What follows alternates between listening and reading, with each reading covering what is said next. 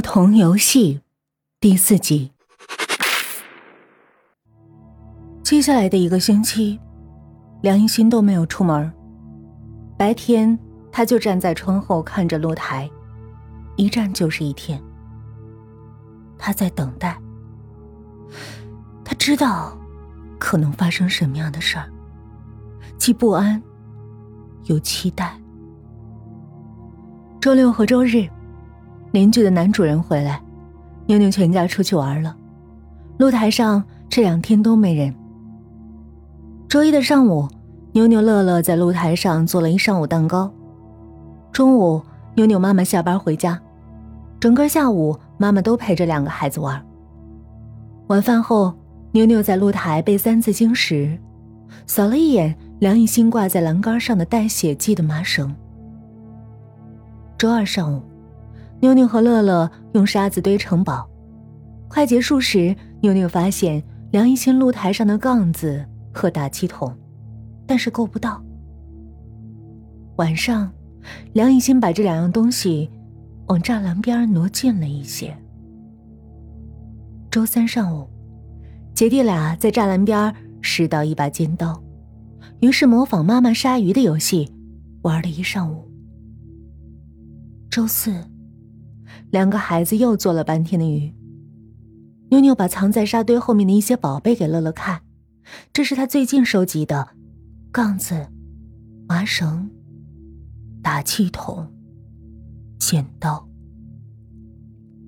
周五，和往常一样，是个普通的日子。梁一新起床，立在窗后，观察着露台上的动静。姐，今天咱俩玩什么？一个小男孩的声音响起，是乐乐。嗯，玩什么呢？要不咱玩杀猪吧？是妞妞的声音。好啊，好啊！乐乐跳起来，赞同姐姐的主意。梁一心的心一下子揪了起来，无比的疼痛，无比的激动。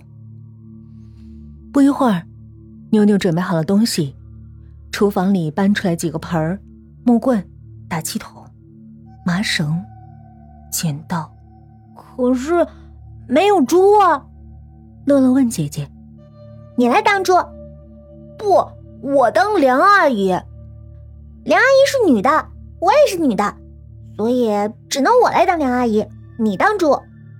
那我先当猪，下一次我当梁阿姨。”妞妞点点头，并开始让乐乐脱光衣服，用麻绳。将乐乐绑在桌子上，绑了一圈，又一圈，最后缠得像个粽子一样。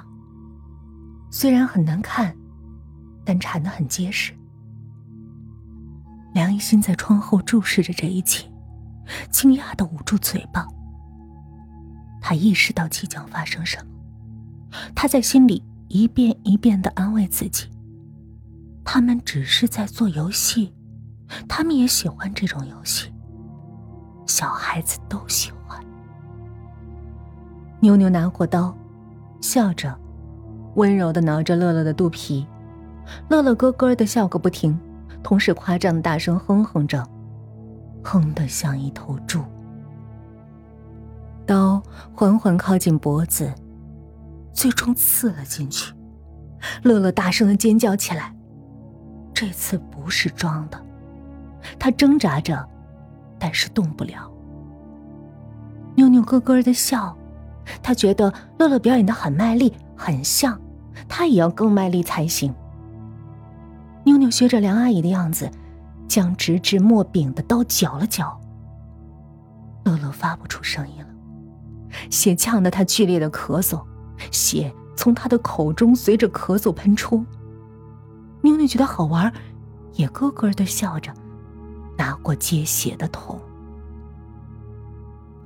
梁一心的眼泪滚落下来，终于忍不住扑倒在沙发里，无声的哭起来。他哭得很委屈。这一刻，他想让所有人都知道，每个孩子都会模仿这样的游戏。他再一次证明给他们看了，也证明给自己看。也只在这一瞬间。他可爱的弟弟才会洋溢着笑脸出现在他的面前，一点也没有怪他的意思。熟悉的笑脸触手可及，但却又一触即溃。梁一心只好一次次的重复这样的游戏。梁一心痛苦的瘫倒在沙发里，痉挛抽搐，昏了过去。妞妞妈妈中午回到家的时候，妞妞正在露台上哭，盆里盛着血淋淋的脏器。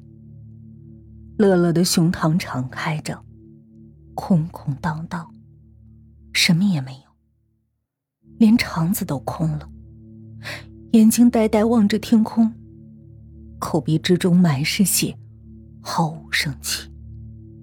妞妞一直在哭。他满脸满身都是喷射状的血迹，盛血的桶打翻在地，血流了一地，空气中弥漫着刺鼻的腥味儿。当他模仿完这个游戏，他怎么也叫不起弟弟时，他开始不安，隐隐感到自己哪儿做错了。他开始哭，却没人理他，他不知道自己哪儿错了。妞妞的妈妈尖叫着昏了过去。不久，刺耳的警笛声划破小区的上空。妞妞一直在哭，一直哭。一周以后，各大媒体平台报道了这起震动社会的惨案。妞妞在专家的建议下被送往儿童精神康复机构。这种悲剧不是第一次了。而这又是一次意外，一个因父母的疏忽而造成的悲剧。这些父母将在人们的指责与自责中度过此生。谁也不曾注意到梁一心，他就此消失了。二十多年前的仲夏，报纸上曾有过这样一则新闻：某山村，梁姓家中大人去赶集市。将一个六岁女孩和一个四岁男孩留在家中，两个孩子在无大人看护的情形下模仿杀猪游戏，在游戏中，女童将四岁的弟弟残忍杀死。第二年暑假，超市，梁以欣选了一把尖刀放进了购物车里，里面还有一个打气筒、一捆绳子和一些杂七杂八的东西。货架的另一面，妞妞正望着锋利的尖刀出神。他七岁了，长高了不少。姐，我们今天玩什么？妞妞仿佛听到乐乐问他，眼泪唰的淌下来。乐乐死了，他还不能完全明白死是什么意思。总之，那是一件非常不好的事儿。我错了吗？我只是在做游戏。每个小朋友都会做这样的游戏。